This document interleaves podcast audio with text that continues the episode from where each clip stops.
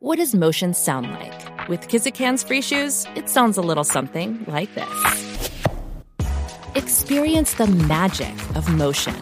Get a free pair of socks with your first order at kizik.com/socks.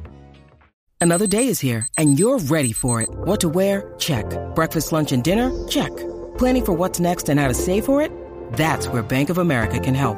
For your financial to-dos, Bank of America has experts ready to help get you closer to your goals. Get started at one of our local financial centers or 24-7 in our mobile banking app. Find a location near you at bankofamerica.com slash talk to us. What would you like the power to do? Mobile banking requires downloading the app and is only available for select devices. Message and data rates may apply. Bank of America and a member FDIC. Turn up your volume. Your volume. Because you're about to listen to The Sick Podcast. Sick Podcast. With Tony Marinaro. 55 seconds left in the penalty, a minute and 27 seconds left in regulation time. Boston 4, Montreal 3. Lafleur coming out rather gingerly on the right side. He gives it into Lemaire, back to Lafleur. Oh! The sickest Montreal Canadiens podcast. You're in the ball! Sports entertainment like no other. Rejoint, on lui fait perdre la rondelle, une passe devant. Et c'est Canadien qui complète le et ce sera la victoire des Canadiens. Coupe Stanley pour les Canadiens. Le 23e de l'histoire. You found the dogs! John, you found the dogs!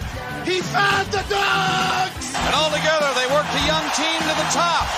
And now, a 24th Stanley Cup banner will hang from the rafters of the famous Forum in Montreal. The Canadians win the Stanley Cup. Brought to you by Energy Transportation Group. Driven to be different. La TV. Embrace your true nature. And Playground, your premier gaming destination. It's gonna be sick.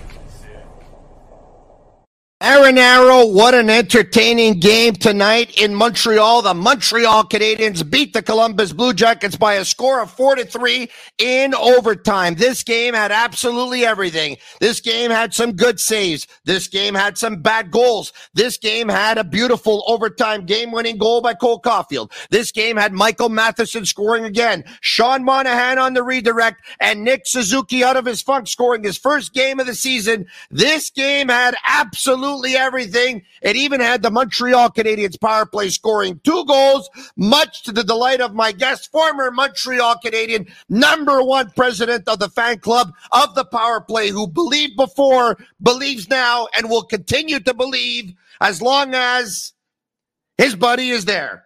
Oh, I'm going to have so much fun with him. It is a big night. Everyone's happy because if you went to the game tonight and it costs you 100, 125, 150, 175, 200, 225, 50, 75, $300, this game was worth the price of admission. And to boot, the home team won and everyone is going home happy. Da da da da da da.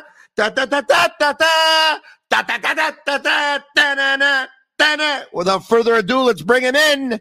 Maxim Lapierre. Are you happy, bud? hey, not as happy as Maxim Lapierre and Alex Burrows.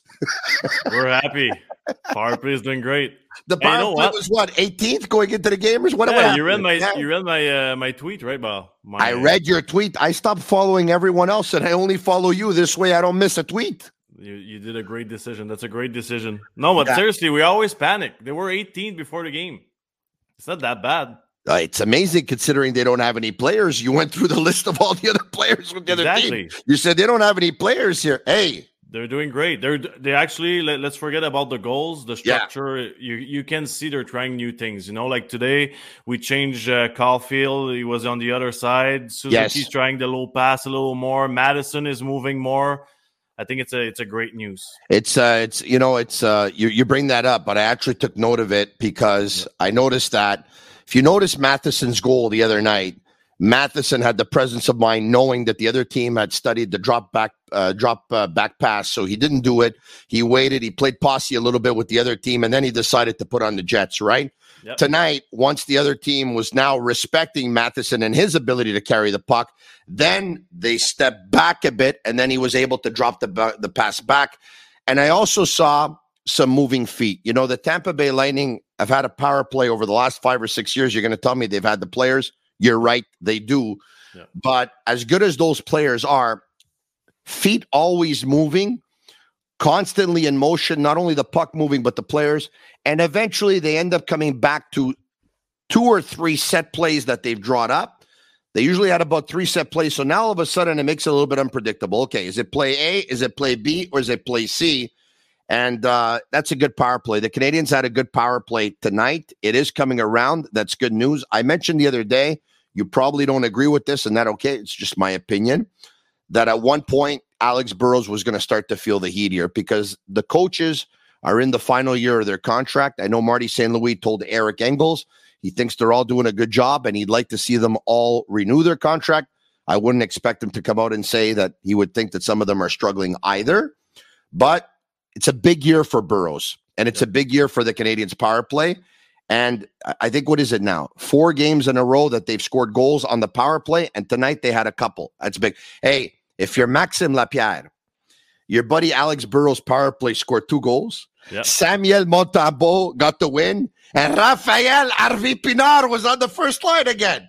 So uh, can I go? Can I go sleep now? I yeah, think we're, you, we're you know, have you ever have you ever been to a party where you used to dance la ligne? well, well us, us, Italians, we don't dance la ligne. You know, to give me I, some, give me some. To, to, hold uh, on a uh, second. Oh, I can, yeah. Let's see your underwear. you're gonna see my boxers. I don't know if you're gonna see. Let's see it. Give me some. Give me, give me, give me some. Oh, give me some. You know what us Italians do? We don't do la ligne. We do la tarantella. You ever heard of la tarantella? Yeah, yeah. Yeah, no, I, I prefer. I prefer the first one. Yeah, okay, you're, yeah. You're a great dancer. Uh, thank you very much. You know what happens when a woman sees that a man can dance, eh? She starts saying to herself and she starts talking with her friends, if he can dance, he can dance. oh my god! where, hey, where are we going here? I okay, just, I'm just shocked. I just seen the chicken legs. Now I, I it's tough for me to focus. Yeah, yeah, yeah. I'm, I'm just. What can you do? Uh, no, I'm actually happy. You know, my eldest went to the game tonight, and anytime yep. we, you know, he doesn't get the opportunity to go to the game all the time. It's his first game this season. It's probably going to be his only game this season. Yeah. And um, you know, uh, which which by the way was actually was actually a um, a, a listener uh, who watches all the time and says, uh, you know what, I, I, watch all the time and uh, and I listen all the time. And he actually got a hold of me and he sent over uh, some tickets this morning. And um, you know, I my son hasn't gone to watch a game in quite some time. It's uh, someone I've met before in the in the past. Uh, good guy. His name is uh, his name is Palmer, and um, and um, you know, uh, he uh, he got a hold. He got a, saying? He got a hold of me, and then he sent me uh, the tickets, and uh, my son went to watch the game, and you know, he went to watch him. A great game it was a was a fun game tonight, eh?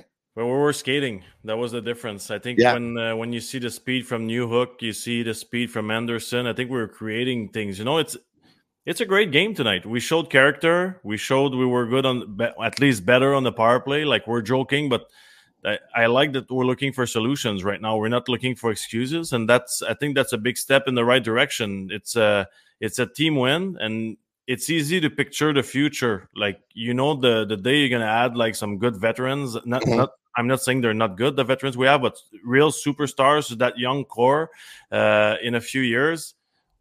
We have great players. Dach is not even playing right now. Guhle is hurt. Savard, Savard is hurt. Guys are playing way better than they were in the, the first three yeah. games, I think.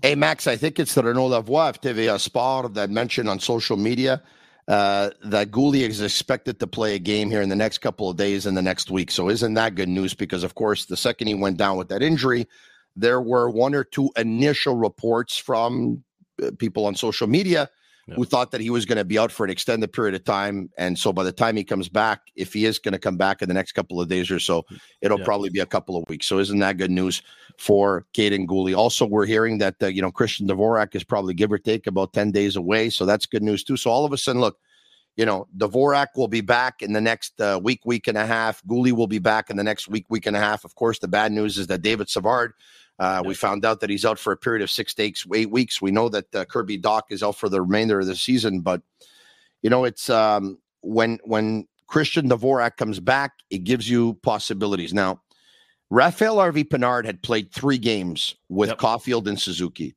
Yep. He had not produced. No. But I don't think he had played that bad, to be honest. Now, I don't, you know, in my world, before watching him play this year on that line, I yep. wouldn't want him there. I've mentioned that to you before. Uh, I also think it would be too much pressure too soon. Uh, I think there's better than him, but even though he hadn't produced, I thought he was pretty good. I thought he was bringing a lot of energy. I thought he was working hard. Uh, I thought he was uh, digging out pucks. I thought he was going to the net. I thought he was crashing the net. I thought he was actually working harder uh, than than uh, or or looked even more impressive than than yeah. than Suzuki, who's been struggling uh, up until tonight's game. But uh, he had a real good game on Saturday. Suzuki did obviously on Monday and on Tuesday he did not. But I, I liked Harvey Pinard, and I guess Marty St. Louis did too because he came back with him again tonight. Yeah, what I what I like about him is let's forget the name. I think it's the type of player we need with Suzuki and Caufield. It's just he gives them a second opportunity in the offensive zone. You know, like often in the beginning of the year, Suzuki and Caufield were playing, let's say, a good game, but it's one shot and done. Then they back check and they go play in their zone. Harvey Pinard or this type of player gets you a second and a third chance because he's good on loose puck, he's good on rebounds, he's good on the forecheck, and he's ready to sacrifice himself and maybe his production mm-hmm. to make sure the two other guys are are producing. And that that's that's a good fit for me. And I, I don't want to compare players, but you think about guys like Hyman, Kunitz, and I, I'm not comparing Harvey Pinard to Kunitz, that was yeah. was an Olympian, but the type of guys that are just doing the dirty work so the superstars can score their goals or produce offensively. I think I think he's doing doing it great. You know, the, he's blocking shots in the defensive zone. The puck gets out a little quicker. I agree with you. One day we're gonna have a, another Caufield on the other wing, but right now I think it's a it's a perfect fit for them to to. Let's not forget Suzuki and Caufield are growing too. They're they're they're young players, and I think it's a good fit right now. They're learning good things. They're learning about themselves first, and that's the first step as a young guy. You know, there's a player on the Canadiens that probably gets less press than any other player on the team. He's not elegant. He's extremely consistent. He's solid. He's reliable. Pearson. He's a defenseman who I'm talking about. Kovacevic. Jordan Harris. Yeah. I yeah. think Jordan Harris is I think he's very intelligent defenseman. Yeah. Very intelligent defenseman. He's a good skater. I think he reads the play well. And you know what? That that might be the only position where it's a good news when we don't see you. If a young defenseman, you don't notice him in a game, he's doing something right because he's not doing any mistakes. He's not causing any turnovers. He's he's doing his little job. He's quiet, and yeah. we're gonna we're gonna need that guy in the future because you cannot have six defensemen that you're paying eight million a year. You're gonna be stuck on the on the cap.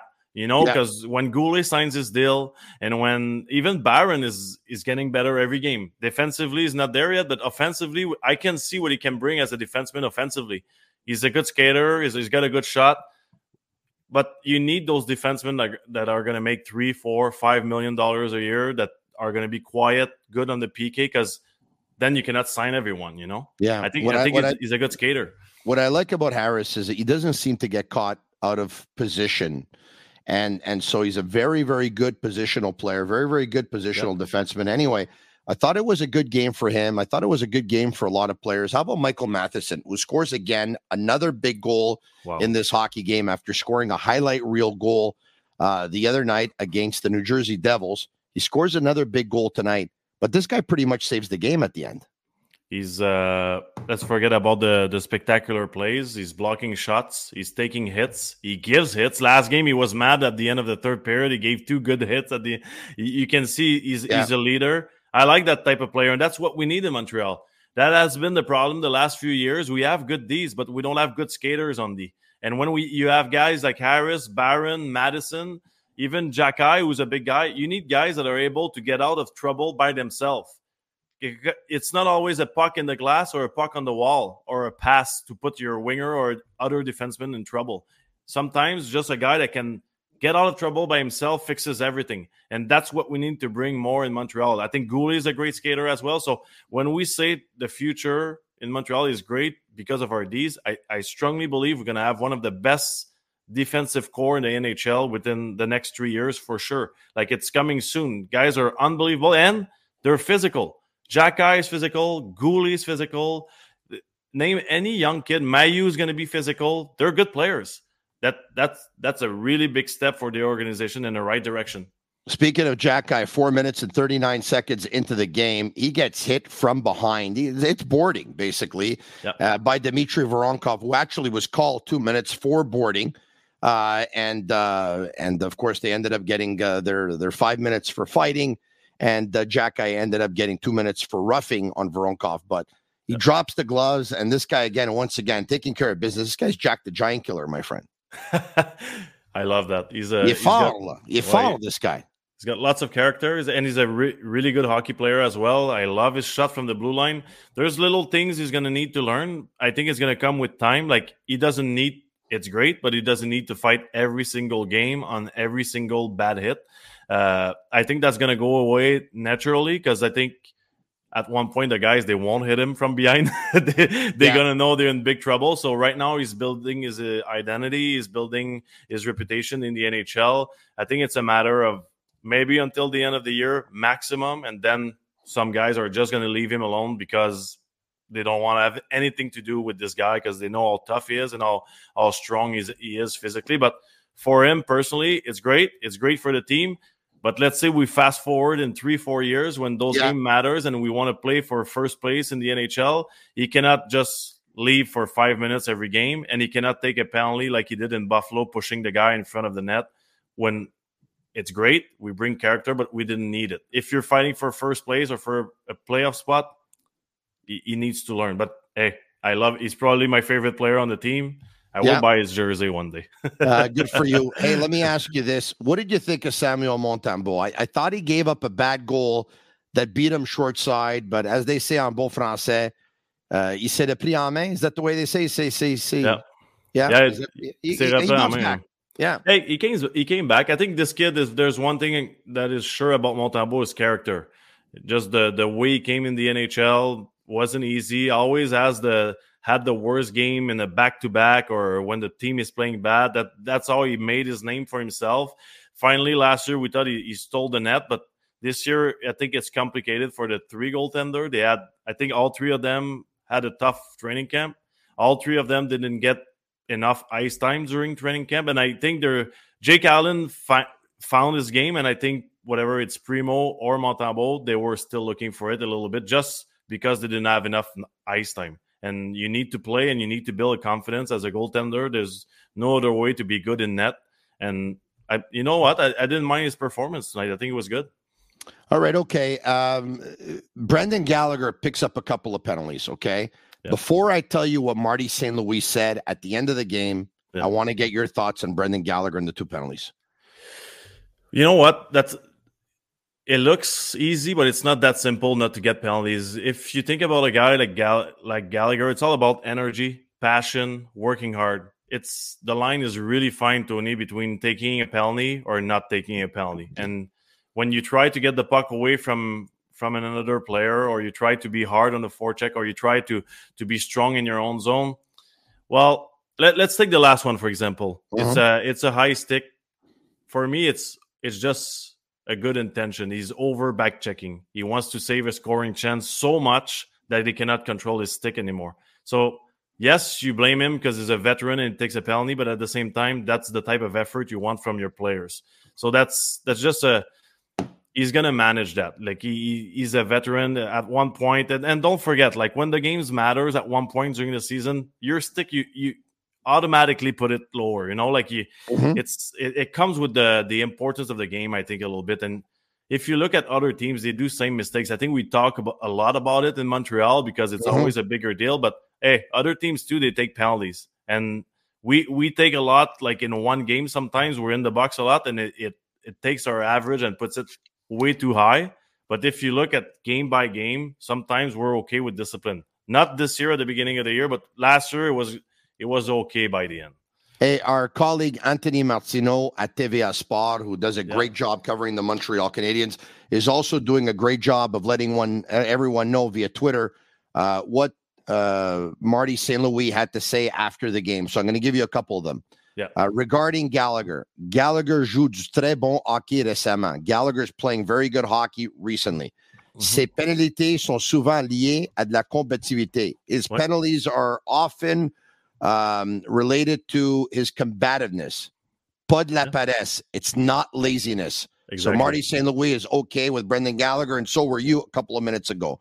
Regarding Samuel Montembeault, Montembeault a été excellent. Montembeault was excellent. St. Louis is happy. Now, here's something else as well. Selon quelques joueurs, Martin St. Louis aurait piqué une colère dans le vestiaire entre la première et la deuxième période au sujet des revirements. On était têtus, nous a expliqué Martin en point de presse. C'est très rare qu'on le voit comme ça à lancer Montembeault. Supposedly, St. Louis, after period number one, pulled a fit in the Montreal Canadiens locker room because of giveaways and gave it to players. Montembeault saying at the end of the game, yep. uh, not very often we see Marty St. Louis like that. Yeah. Uh, legitimate? To uh, look at the giveaways? Were they yep. that bad, or is the coach finding a reason to try and pump no. up his team?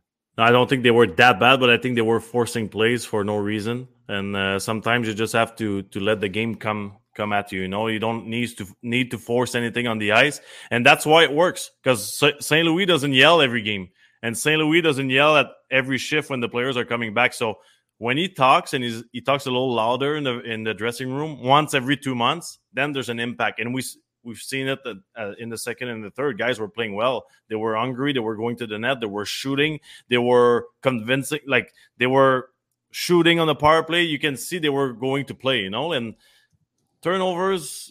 Uh, Tony, we always say like the, the great coaches I had, whatever it's Alain Vigneault or even Carbo or Ken Hitchcock, that yeah. I didn't I didn't like as a person, but it was a great, great coach. It was about always about focusing on letting the, the play come to you. Just play the game that the game is offering you tonight. You cannot always be perfect. Sometimes you're going to be stuck in your zone. It doesn't mean when you get out of your zone, you need to try the craziest pass in history to try to score. Just be patient, you know, like just follow the system, follow the game plan, and at one point the, the, the game is gonna reward you. And that that I think that's what Marty meant. You don't need to force anything. Like there's another team on the other side. They might be playing better than you now. Just be patient. Okay, so uh, Marty's given that speech on several occasions. You're right about that. Now let's get to Josh Anderson. My God, I've never seen a player miss so many breakaways. We know he's got that breakaway speed. We know he loves that north south game. We know he's difficult to can, can contain and get a hold of. Uh, but unfortunately, his touch lets him down, huh? Yeah, uh, you're talking to to the right guy here. I got I had a few breakaways in my career, and uh, you know what? It's I think for him, he's got so many. Just work with the the skill guys. They have that uh, Nicholas guy. I think he's great. It's just about options. I think when you're not a natural goal scorer like Caufield or Stamkos or Ovechkin or whoever MacKinnon, you just you need to pick like a few options that you're gonna use, whatever what. And if they go in, they go in. If they don't, they don't. Like I, I think players like that, they don't see those holes like natural born goal scorer. And also just pick a few options and it's going to come naturally like even sometimes you're just w- wondering about the stick around you or the other yeah. defenseman it's just natural you shoot five hole or you sh- shoot eye gloves eye, eye glove pick two spots and always shoot the same place and at one point you're going to get rewarded like it you get, you're going to score goals i mean and it, for anderson it's hey you get the chances what can you say yeah. like uh, Grant McCagg, former uh, Montreal Canadian scout during the Bob Gainey administration, is a collaborator that's on this podcast quite often. He also he's with Recruits and Recruits.ca, his own independent scouting agency, and he also hosts a podcast along with Shane Gaumont, uh, basically the Recruits Draftcast podcast. He tweeted out tonight that he's had a chance now to see, you know, Newhook since the beginning of the season He wanted to give him the sample of about four weeks to see what he's got. And in his opinion, he doesn't think he's a top six player. He doesn't believe he has the vision and the creativity to be in that top six. Hmm. Thoughts? Uh, I think I still need a few more games. Uh, I I really like what I've seen tonight. I think he's a he's a very fast. I think he's got good skills. Uh, I can see it going two ways. It's either he's going to be a very solid, fast third liner, or he's going to be a great complement for a, a guy like Suzuki Caufield or Dach and Slafkovsky when he, comes to maturity. I think. Oh, you just said something different. Uh, very interesting, though. Do you yeah. notice what you just said when you said he's going to be a very good complement for two players on one line and two players on another? You yeah. realize what you just did there, right? Yeah. You put him on the wing. Yeah. So he's a winger, in your opinion. I don't think he's a winger, in my opinion. I think this is always going to get on the top six in Montreal, or he's going to be the center of the third line. You know, like it's, and it depends what we do with Monahan and all that. But there's probably more more room for him on the wing if Dach is healthy and Monahan signs a contract in Montreal for a few years, right? Like it's you don't see that happening, do you? Do you see that happening? Monahan signing a long term deal with the Canadians. Let's say he stays healthy, they get to the deadline. My I was the first guy to say that last year if if he gets healthy and he plays well, trade him. Go get your first rounder. But now if if he's healthy and you can see that he's he's playing all year and the the hips issues are story of the past. I think I think he's a great player. Whoever you're going to draft is not going to be. It's not sure he's going to be better than Monahan. Monahan is the only guy in our team that scored 80 points in a season. He's a great player, two ways, plays good. He's good on faceoff. Why would we just give a good player like that to another team? Because he'll be 29 and 29. he's going to want to oh. he's going to want to sign a, a six year deal because it'll oh, probably be oh, the, the final Hold on a second. Yeah. Hold on a second. This is where it's going to get interesting because I don't think with his medical pass that other teams are going to take the risk to sign him for six years. Well, if he wants to sign for three, I sign him. Exactly. That's what I'm saying. If he asks for three, four years, I don't think it should be a question that Monahan belongs in Montreal. You don't just replace a guy like Montreal, like Monahan when he's healthy. Like what he brings. No, who's the last center that brought what Monahan brings to the team right now when he's healthy? The last center that Monahan brought to the team right now when he's healthy. Uh, it's it's a, he's a damn good. Well, yeah, yeah. I, I yeah, would say he's, he's a, he might be a little better than Plecky. Yeah, like he's a big guy. He's strong defensively. He's strong on faceoff. He's creative. He's a good player. If if yeah. he if he didn't get hurt, he would still be in Calgary on a very long term deal. Or you know, he is a good player. I, I maintain, I've said, and I maintain that the way Suzuki thinks the game and sees the game, the guy on this team on that level, uh, in terms of center playmaking vision, all that, is Monahan. And that's player. why I that's why I think that Monahan yeah. will end up being a very good winger on that line with those two guys. He was last yeah. year before he got hurt, and I think he can think the game the way those guys can think the game. And this yeah. way, He's not a step behind in thinking the game. I and think he, it's him personally. I think when Dvorak comes back, I think Monahan is taking RHP spot on the first line. I believe that. When when uh, the Canadians are ready to win, and we, we suppose it's going to be when Monahan is 30, 31, 32, 33 years old. Yeah. That's going to be perfect. 30, 32 years old in the NHL. I don't think with this skill level, I don't think he's going to be too old to keep up. And if he becomes a complement on the first line and he can help at center when there's injuries, well, why not? Who who are we gonna get as a free agent that's gonna be that uh, the then a healthy Monahan? And it's a city that has a hard time attracting free agents. Yeah. Who, who are you gonna get? Probably you're not going to be able to get anyone. Exactly. And within three years, when the Montreal Canadiens are have already turned the corner and have become a competitive team, you would probably be centering your number three line at that point. Yeah, and the worst case scenario, Again? the worst worst case scenario, you sign him long term and he still has hip issue. He's going to be on the long term IR. Uh, you're, well, yeah, the Canadians have gone down that road before with a couple of players to go down it again. You're right about that. It, listen, it's one of the things that tonight, when I open up the phone lines at 1 888 585 SICK, 1 585 7425. And I'm going to keep Maxim Lapierre if all goes well for another 10 minutes or so. And then we're going to take your phone calls. I'm sure Max would even be uh, willing to take a phone call right now if we had to. 100%. Not a problem because you know what? Tonight is Max's night. Max is on fire tonight on the Sick Podcast. He's bringing it. T'as fait, mon chat. Ça pas de bon sens. the, the smoke machine. C'est en train de changer de couleur. Look at it. My God. Oh, my God. It's uh. unbelievable. All right. Okay. Why don't we get to the animation so we can actually take calls? We'll open up the phone lines right now at 1 585 7425. You called. You called presented by Playground. The things we'll talk about. Uh, Justin Barron, you talked about him before as well, uh, saying that, uh, you know, Barron has to probably improve defensively a little bit. You know, I do like his offensive instincts. His yep. offensive instincts, I think, are good. His skating ability is good. You talk about the fact the Canadians have several very good skaters on the blue line. Um, I think he's going to have to bulk up a little bit.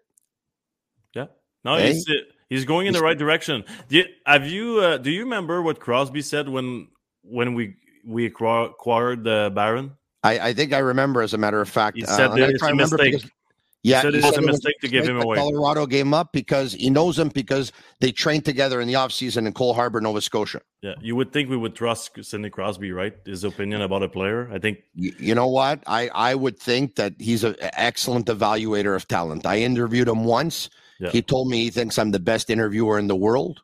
interviewers ever done. Actually, he never said. Well, that. good for you. Good for I'm you. Just, I'm just making it up, by the way. I'm just making it up. I love no, Sid the Kid. I think I think with Barron, if we're patient, I think we're going to see great result. If if we start just focusing about the way he plays defensively, this is where we're going to have a problem. He's skating well. He's got a good shot. He's, he reads uh, offensively. His reads are great every young guy that comes in the NHL has a tough time with defending. And that's just normal because everyone is bigger, everyone is stronger, everyone is faster, everyone releases a shot quicker.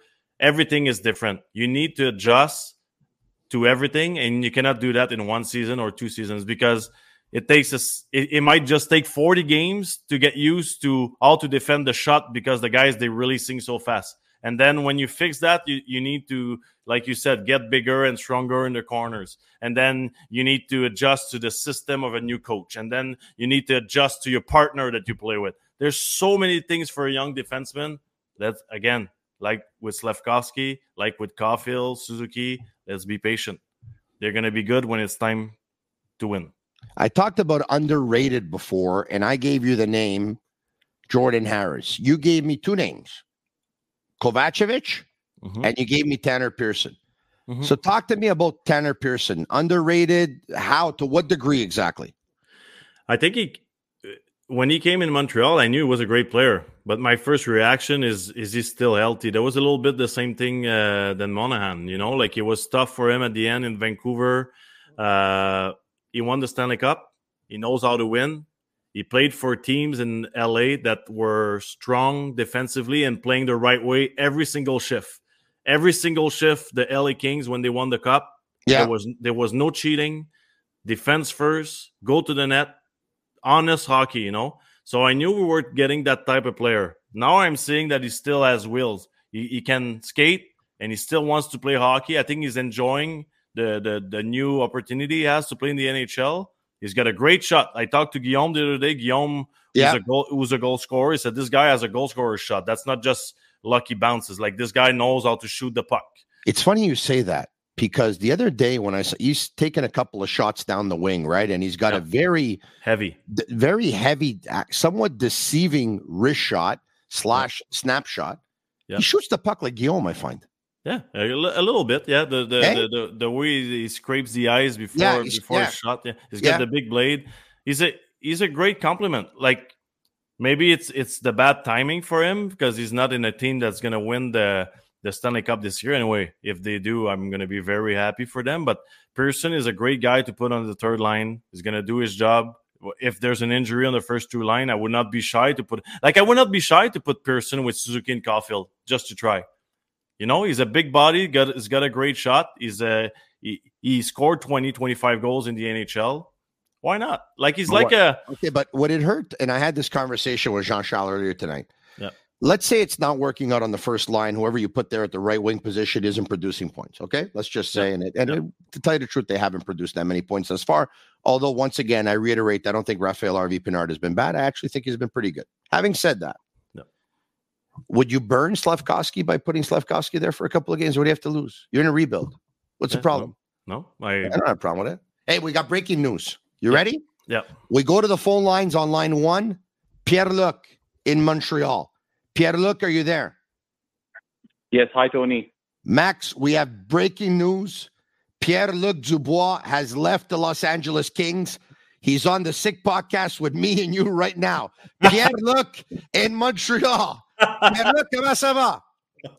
I'm very good. Finally signed in Montreal. It was about hey, time, eh? hey, t'es déjà de Los Angeles, hein? Wow. Uh, it's too hot in there, Tony. I hate ah, it. ouais, ouais, ça doit être la faute de la. De, no, she say she says coming in a few seconds. Then he's gonna be so happy. it's too hot, Tony. I, hold on, hold on a second, Max. What did you mean by that exactly? What you just he's he's coming on the podcast on the show.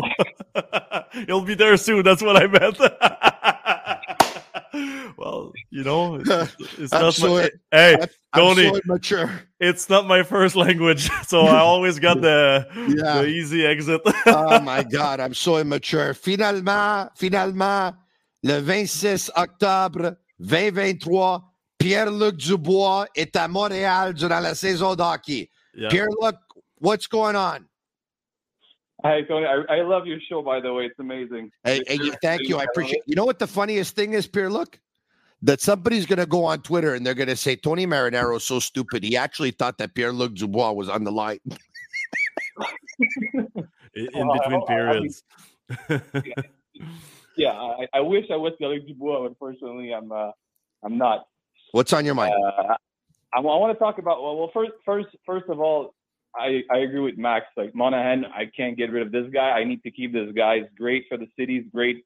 Is, is what am I, what are we gonna get? A late first rounder for him at the at the deadline? Like who cares? We already got a good guy. I, I want to keep him. Monahan uh, reminds me of Kirk Muller. I don't know why he does. He can play center. He can play wing. He can score goals. He can pick up points. He can shut down. He's very versatile. En français, you know what we call a guy like that? Polyvalent. P O L Y V A L E N T. I not only know how to speak the language, I even know how to spell the words now. Polyvalent.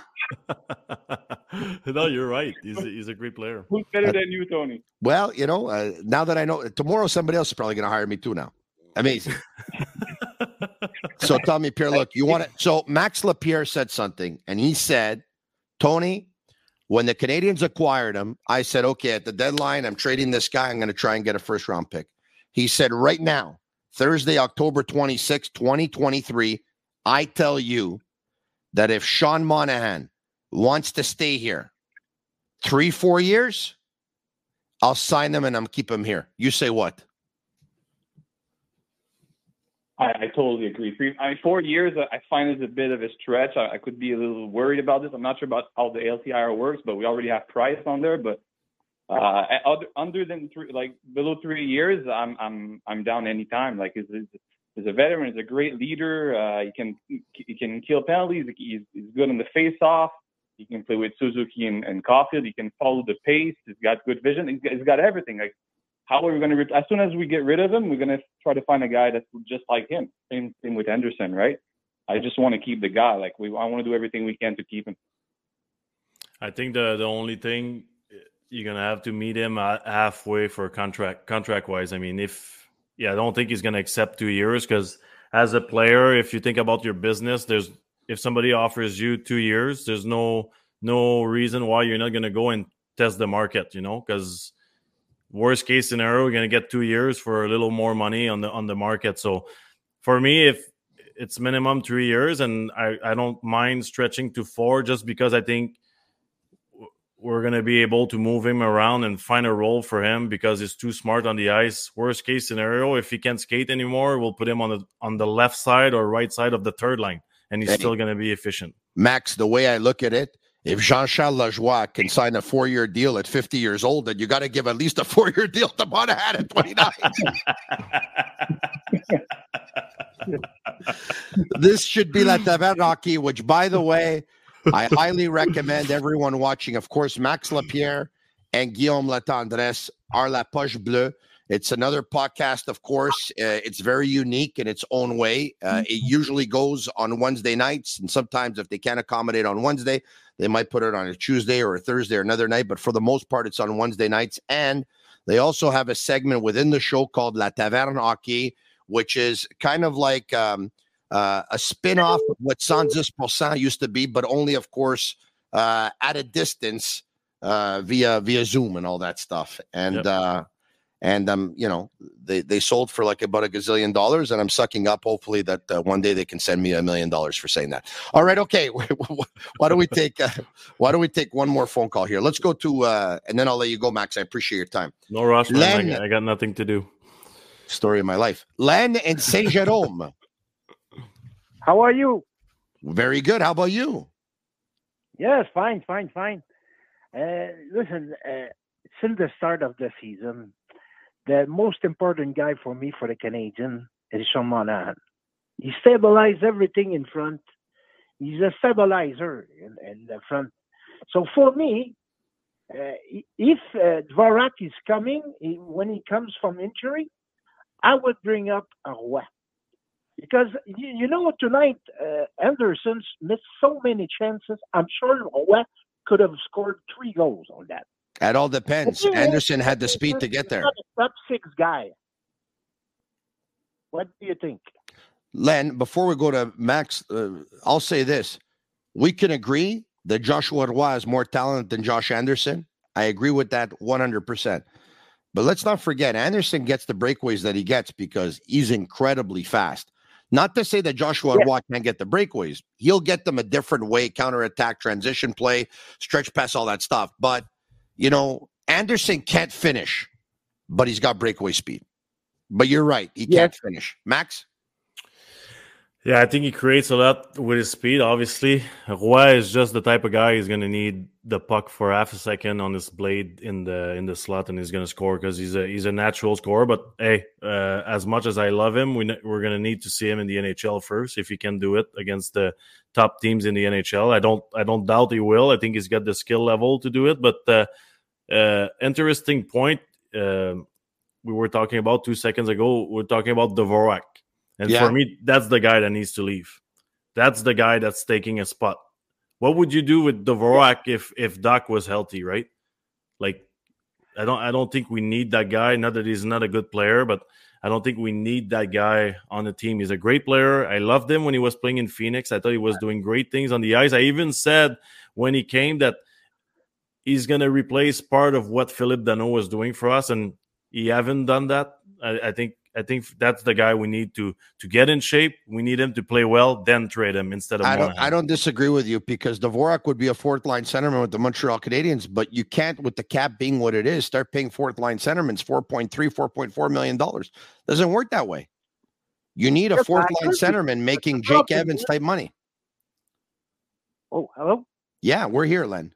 Okay the, thing is, Dach is injured, so we got to deal with him this year. We got to use Dvorak. So we cannot uh, change the, the, the way it goes right now, right?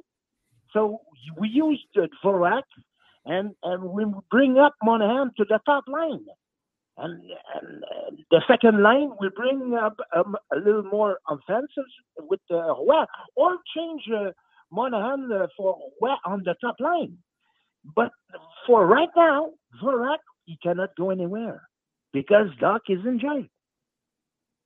See? I I think the for me though, obviously it would be a great line with Suzuki, Caufield, and Monahan, let's say, but it would it would be the same thing than put in Malkin with Crosby or Draisaitl with McDavid. I'm not comparing the, the players here, but I'm saying that you take everything and put it all all in on one line. You know, right now I think the yeah, reason part of the success is that we we're balanced. We got three good lines. The fourth line is doing his yeah. job. You know. I understand. I understand. Max, Max, are, are you when, when Max? Sure. If I can ask Max if a question, Len. Continue to play 25 minutes like that, he's gonna get injured uh, eventually. You cannot play right. that much minute. Hundred percent. Uh, six to eight weeks with Salar.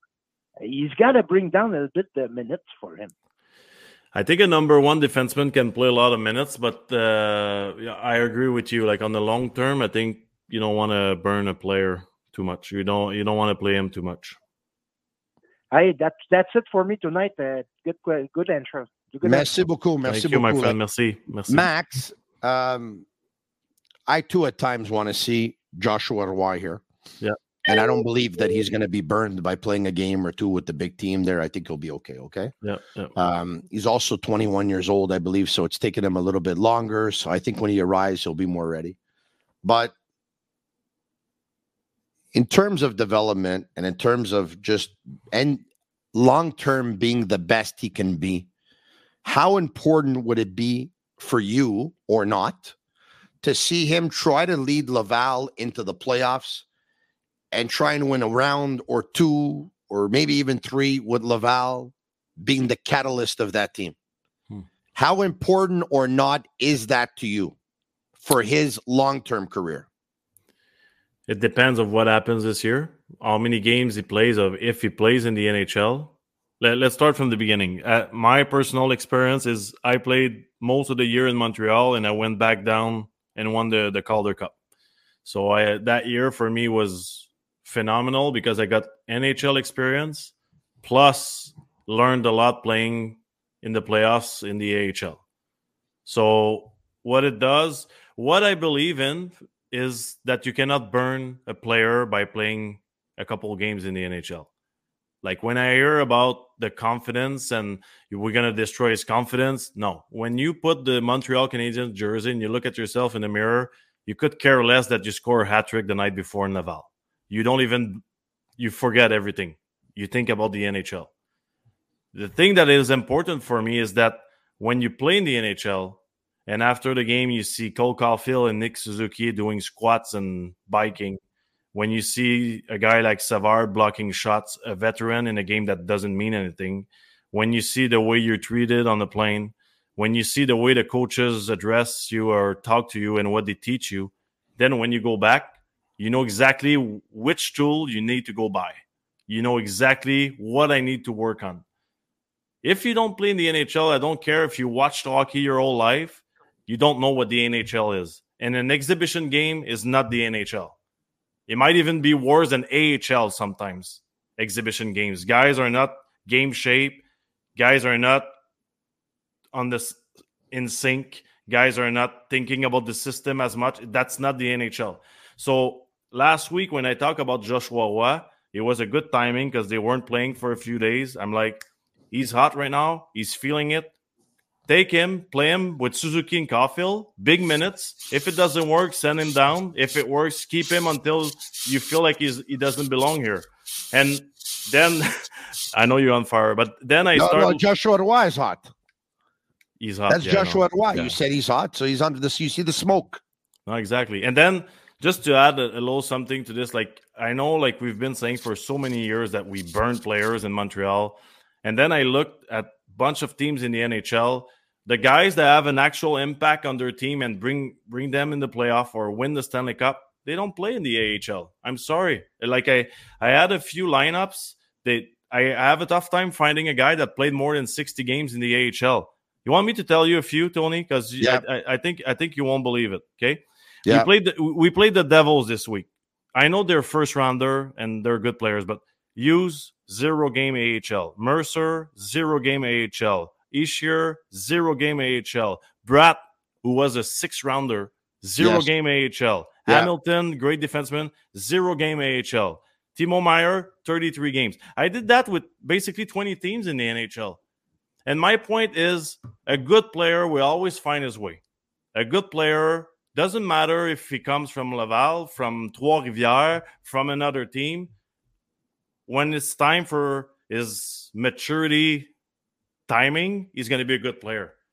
Like, why is Cole Caufield? I know he was older. Like, he had a hat trick in in Laval. We were all let's call him up. We called him up. Played well in the playoff. We went to the Stanley Cup Finals. Yeah. If your captain is 23, 24 years old, 25 years old, why can't a 21 year old play in the NHL? If a guy can lead the best franchise in history of the NHL as a captain, I think a guy can play a few games. you know, like I, I, hear you. I hear you. Like, look, I, I, understand your point, but once again, you did preface it like Jack Hughes is a first round pick, first overall. Yeah, Nico Hischier is a first overall. Okay, well, uh, that, that's Mercer, why Mercer, that, I think, that's why that's why I'm I'm gonna go. Then I I got another option because I always have somebody that has an answer for everything. So you're part of them now. Good job, Tony. Thank you. Pas juste un Belfast, moi là. Yeah, exactly. Yeah. Point. Okay, let's go in Tampa. Point. Great player, right? Third Great rounder. player. He's Third a round third pick. third round pick. Nine Yeah. nine games in the AHL. Kucherov is a superstar. Third round pick. Yeah. 17 games in the AHL. I think I think seventy second overall or seventy. No, uh, Kucherov was. Uh, I don't think he's a third round pick. You sure he's not a 56? 56 overall, Kucherov? Kucherov, third round pick. I got maybe Uh, I made a mistake, but Yeah, he's could definitely not. He's not a first rounder. That's for sure. Okay. Uh, Okay. Kucherov, second round pick, 58 overall. Okay, go ahead. Okay, let, let's go somewhere else. Yeah. Car- Last team, Carolina. Okay. Yeah. Aho, second round pick, zero game, zero game. Svechnikov, zero game, first round pick. Jarvis, nine games. KK, 13 games. I'm sorry, but KK is on fire this year Yeah. because Carolina, they were patient. He's a great player for them this year. He didn't work in Montreal, right? Because we're not patient enough. Slavin, fourth rounder, 14 games. Guys, they don't play in the AHL. The guys that take control of the team at one point, they don't play in the AHL. And I'm not talking about the Leafs. I'm not talking about Colorado. I'm not talking about Pittsburgh. I'm not talking about Washington. You know, like I think we need to stop just saying just for fun that we burn players and that you need to go in the AHL for so many games to become a good player. Because But as far as I know, Michael McCarron played 270 games in the AHL and it didn't work for him. Yeah.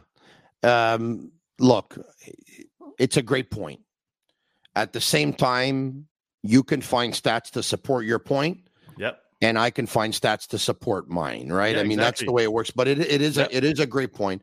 I, I just think in the end, it all depends on what tools the player is missing, and whether or not the player will be better off in the AHL without those tools to try and work on them to get them Exactly. or he's better on working on those tools in the American Hockey League to get them. Exactly. You know what I mean? Yeah. So and for- I'm Tony, gonna I give you know. I. I, I'll give you an example. If a player Yeah. is frail, if a player's frail, well, then at that point you'll tell him probably, you know what, to stay an extra year of college hockey or wherever it is to work on his size and to bulk up. If a player uh, uh, is is is is um, missing, I don't know, um, another quality of his game, maybe he doesn't have a great shot. Well, he, he can still play in the National Hockey League and help work on his shot every day, type of thing. can, can I give you? I think for me the best example is Slafkovsky. Okay. Okay. A- A lot of people are saying we should have started him in the AHL last year, so he gains experience, right? Okay. Yeah, Craig Button said on this show, Yeah. by the way, a week ago, he would have kept Slafkovsky in Finland another year. Okay. Why was Slafkovsky draft first overall? I'll tell you why. Because he's big, he's strong, he protects the puck. Yes, I I watched the draft. Some Yeah. people were talking about Jagr, you know? Yeah. They were saying he protects the puck like Jagr. My Yeah. point is if he goes in the AHL, he's going to be as powerful and he's going to do the exact same thing he's done his whole life because the defensemen in the AHL, the players in the AHL, they're not as strong as the NHL. So what is he learning new with this experience? Now, when he's struggling, it's because his strength is not his strength anymore. And You're he right. need- and he needs to find solutions. This Yeah. is part of becoming a player in the NHL. That's why we need to be patient because it's going to take two, three years for him to use his strength in the NHL, but he's going to become a better player because he- worked on his weaknesses because he had no choice anymore. Because you cannot just say, I'm strong and I'm going to use that. Now he needs to work on his skating. Now he needs to work on his shot. Now he, he needs to work on structure, system, defensive plays because he has no choice. This is why he's going to become a new player because now they threw him in the jungle and good luck. Find a way out. But when you're going to find your way out, you're going to be stronger. Laval would have helped him in one respect, though. Out of all the things that you said, confidence. and I agree with everything, confidence, yeah. because he would have went up there and he put up, he would have went down there and he would have put up a lot more points than he's putting up here, and yeah. it would have given him confidence because he would have had more time to actually make plays. Yeah, uh, and and he would be able. You would think yeah. he would be able to dominate. You would think. You would hope. Yeah. Uh, but yeah, I totally listen, Max. Great job tonight on the Sick Podcast. I love guys like you that when they come on, they give 120%. You did it as a player. It's called professional pride, personal pride, and it's carried over into uh, your job in the media. Merci beaucoup, mon ami. I'll talk to you soon. Thank you for inviting me, and everyone, have a great night. All right, there you have it. Maxim Lapierre, former Montreal Canadian, number 40, he is. All right, we have uh, another caller we have to get to. Where are we going? We have Joe in Vancouver? Yeah, Joe. Right here. Welcome to the Sick Podcast. I'm Marinaro. What's going on, Joe? Hey, Tony. How are you, bud? Very good. You? I'm doing very well, thank you. What a win tonight, eh? It was uh, a great hockey game. Oh, I loved it. Hey, listen, I'm a huge fan. I've been listening for about three years now since you were on radio. Super stoked that you made a podcast because I didn't have to keep listening to all those commercials. So I'm going to tell you this and I, I said it before, I'm going to say it again. I loved radio, and I always will. Yeah. And if you want to listen to all sports, um, you'll have the opportunity to hear a bunch of different sports over a three hour, four hour show. If the best sports talk that you like is about one sport in particular, then podcasts are amazing. And you're right. Well, that's me. We started this podcast at 10 p.m. tonight, as we do every weeknight. We go till at yeah. least 11 o'clock. We talk about our hmm. sponsors and our partners in the first minute of the show, and we'll talk about our sponsors and our partners in the last minute of the show. We are not going into the show at 10:06. We're not going back out at 10:17. We're not coming back in at 10:23. We're not going back out at 1027. We're not coming back in at 1034.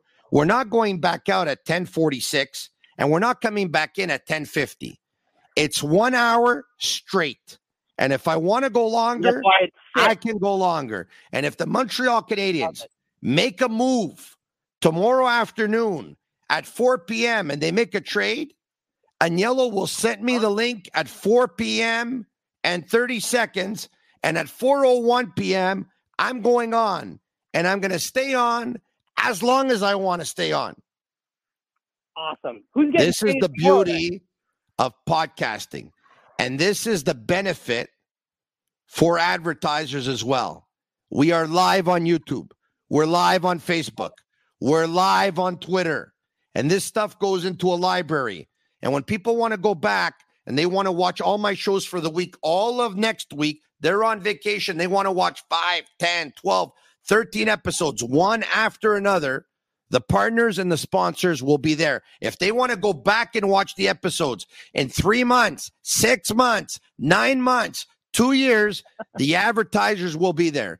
It's called repeat advertising, but you're only paying once every month. Well, it's I a beautiful thing on Spotify when I'm out with the dog, and uh, I I listen to every episode, even the ones with Matt O'Hayan. So that tells you who I am as a fan. Man, you're a big fan. Yeah. Um, but yeah, I just wanted to call in and say that you know I've been watching. I watch every game, and uh, I I love their picks that they've done in the draft. I love Slav as a pick. I love Reinbacher as a pick.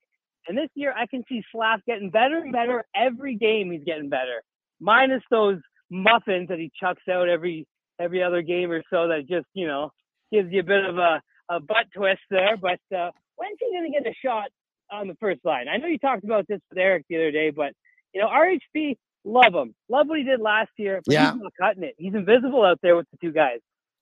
So um, I think that it's going to have to happen f- soon for Slav before Dvorak comes back in the lineup because once Dvorak comes back in the lineup, I think Dvorak's going to slot into Monahan's spot, and I think Monahan's going to go up on the number one line. The problem is, yeah. is on a night like tonight, I'm going to give you an example, okay? That the Montreal Canadiens win by a score of four to three. And Cole Caufield picks up one goal and two assists, three points, and Nick Suzuki picks up one goal, two assists, three points, and the Montreal Canadiens win, do you think that Marty St. Louis is going to change his line for Saturday night against the Winnipeg Jets? I don't think so. Honestly, I do. I think he should because a win in overtime, late in overtime, is yeah. nothing to dance about. You know, it's a win. It's a win. When you win, you don't have to change your lineup. Yeah. You won. Uh, it's a win in overtime with uh-huh. minutes left against another lottery team is nothing yeah. to start saying we're keeping our lines where they are. Now, your and, chance to you know, make the change to answer your your chance is that Harvey-Pinard at zero goals, zero says zero points. So that that, that is your chance. And Slafkovsky had zero goals, zero says zero points.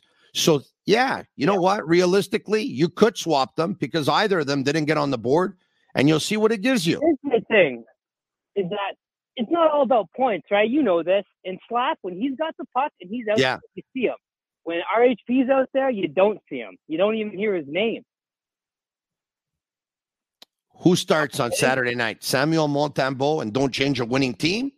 Or you go back to Jake Allen? Who starts on Saturday night? Keep in mind that if Montembeault plays, it'll be it'll be two games in three nights. Allen hasn't played a game yeah. since Monday night in Buffalo. Who starts on Saturday? I think Allen's going to start against Winnipeg on Saturday. I think Allen's going to start in Winnipeg on Saturday too. I agree with you 100%. Joe in Vancouver. Joe, you come down to Montreal, you send me an email, Tony at the sickpodcast.com. We'll meet, we'll go for coffee, whatever you want, my friend. I'll even give you a bit of TB. I love it. All my family's in Montreal, so I'll see you there. Is that right, eh? And what well, are you doing in Vancouver? Making money. My family's all in Montreal. Yeah, and what are you doing in Vancouver? Living life, my friend. Living life, my friend. you know what I did in Vancouver last uh, last season was I went and saw Cole Caufield score three goals against the Canucks in a nine-eight shootout loss. Oh, that's, that's amazing, Joe. Yeah, yeah. You live the way I dream. you the man, Tony. Hey, shout out to my dad who got me into the Habs. Not yeah. as big a fan as me, but Gilbert Soulière. What up? Gilbert Soulière. Oui.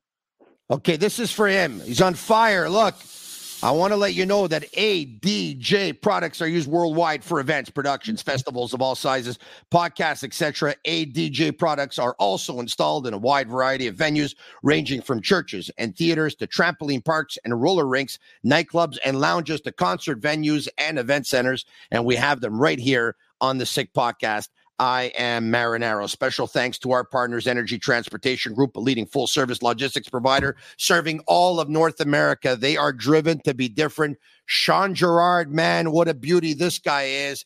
I had a chance to hang out with the gubernator earlier today at Playground. Gooby custom makes skates, and he custom made a skate for the Sick Podcast with all of our sponsors and partners on the skate. It's beautiful. And guess what? Supposedly, Sean Gerard picked up the tab. What a guy. I love that guy. Speaking of playground, where they are having the uh, GPT Global tournament right now, and it'll end on Monday. Halloween is coming up, and Playground has plenty of treats for its members. Earn entries daily starting Monday, October 23rd, then return Sunday, October 29th for your chance to win a share of 22,000 in cash and free play. Draws will be held every 13 minutes from 12:30 to 9 p.m. That is scary good. Visit playground.ca for details. Are we going to get to one more call? Yes or no, Agnello, Sammy, and Juliana and Master Control? If so, bring up the caller. We are going to Armin in LaSalle. Is it Armin? Hey, Tony. It's Armand. Armand, what's going on? My man, Armand. Uh, not much, Tony. I just wanted to talk about the game. It was uh, it was quite an exciting one. You, you uh, sound you sound like you, you you sound like overly excited. Yeah, I'm, I'm absolutely through the roof. I'm buzzing. When Caufield scored that overtime goal, I just wanted to run through a wall. I grew up with Guy Lafleur. Then after Guy Lafleur, the next best pure goal scorer that we saw after Lafleur, who dwindled after 79 in terms of his production, After that, we saw Stéphane Richer in the late 80s, early 90s, have two seasons of 50 plus goals. One year he had 50, one year he had 51. He was the best pure goal scorer since Lafleur. And the Canadiens have had a couple of players who have scored 40 since. Couple of players. Um, if memory serves me well, after Richer, the guys who scored 40 were Bellows and Damphousse. Cole Caufield is going to hit 50 goals. I don't know if he's going to do it this year, but he's going to be the next Montreal Canadiens player to hit 50 goals. Do you see the way he shoots the puck? The flick of the wrist. Smallest guy on the team, one of the smallest in the National Hockey League, if not the smallest. And he wires the puck better than 95% of the players in the league. The phenom. He's he's a star. Yep. Yep. The kid is a star. He is. He's a star. He, he can shoot the puck. Player.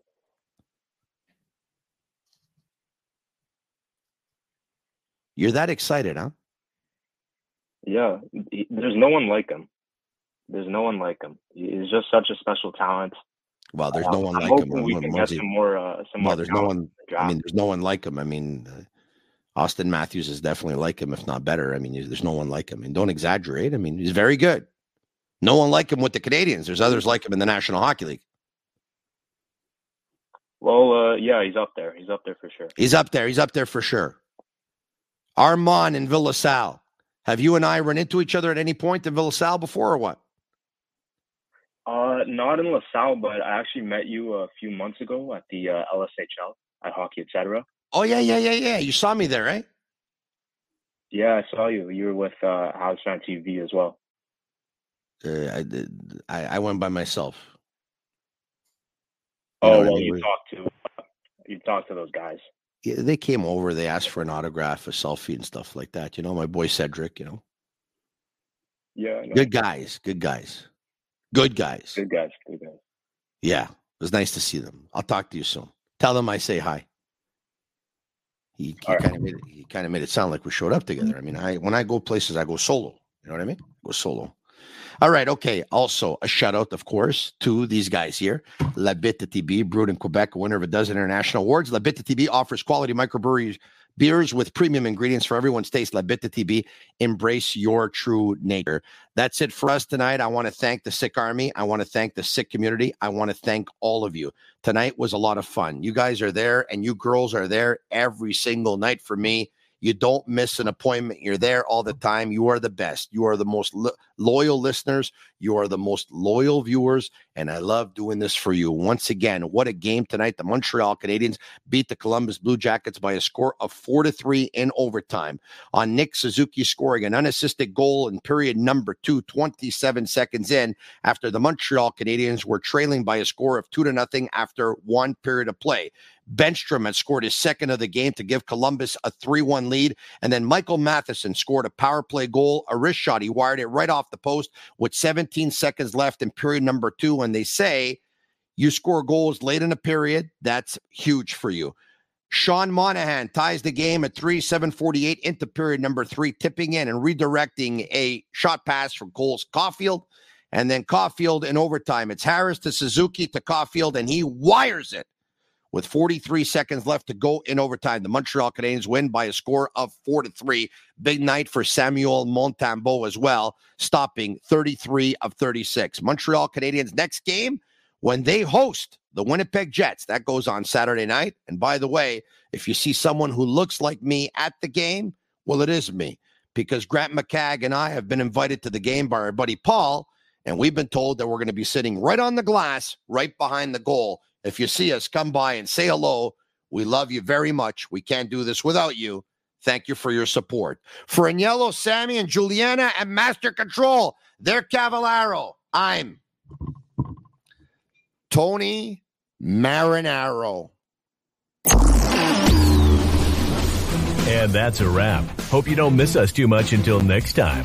Follow the Sick Podcast with Tony Marinaro on YouTube, Instagram, Facebook Google Play, and Apple Podcasts. The Sick Podcast is brought to you by Energy Transportation Group, driven to be different. La Bitte TB. Embrace your true nature. And Playground, your premier gaming destination.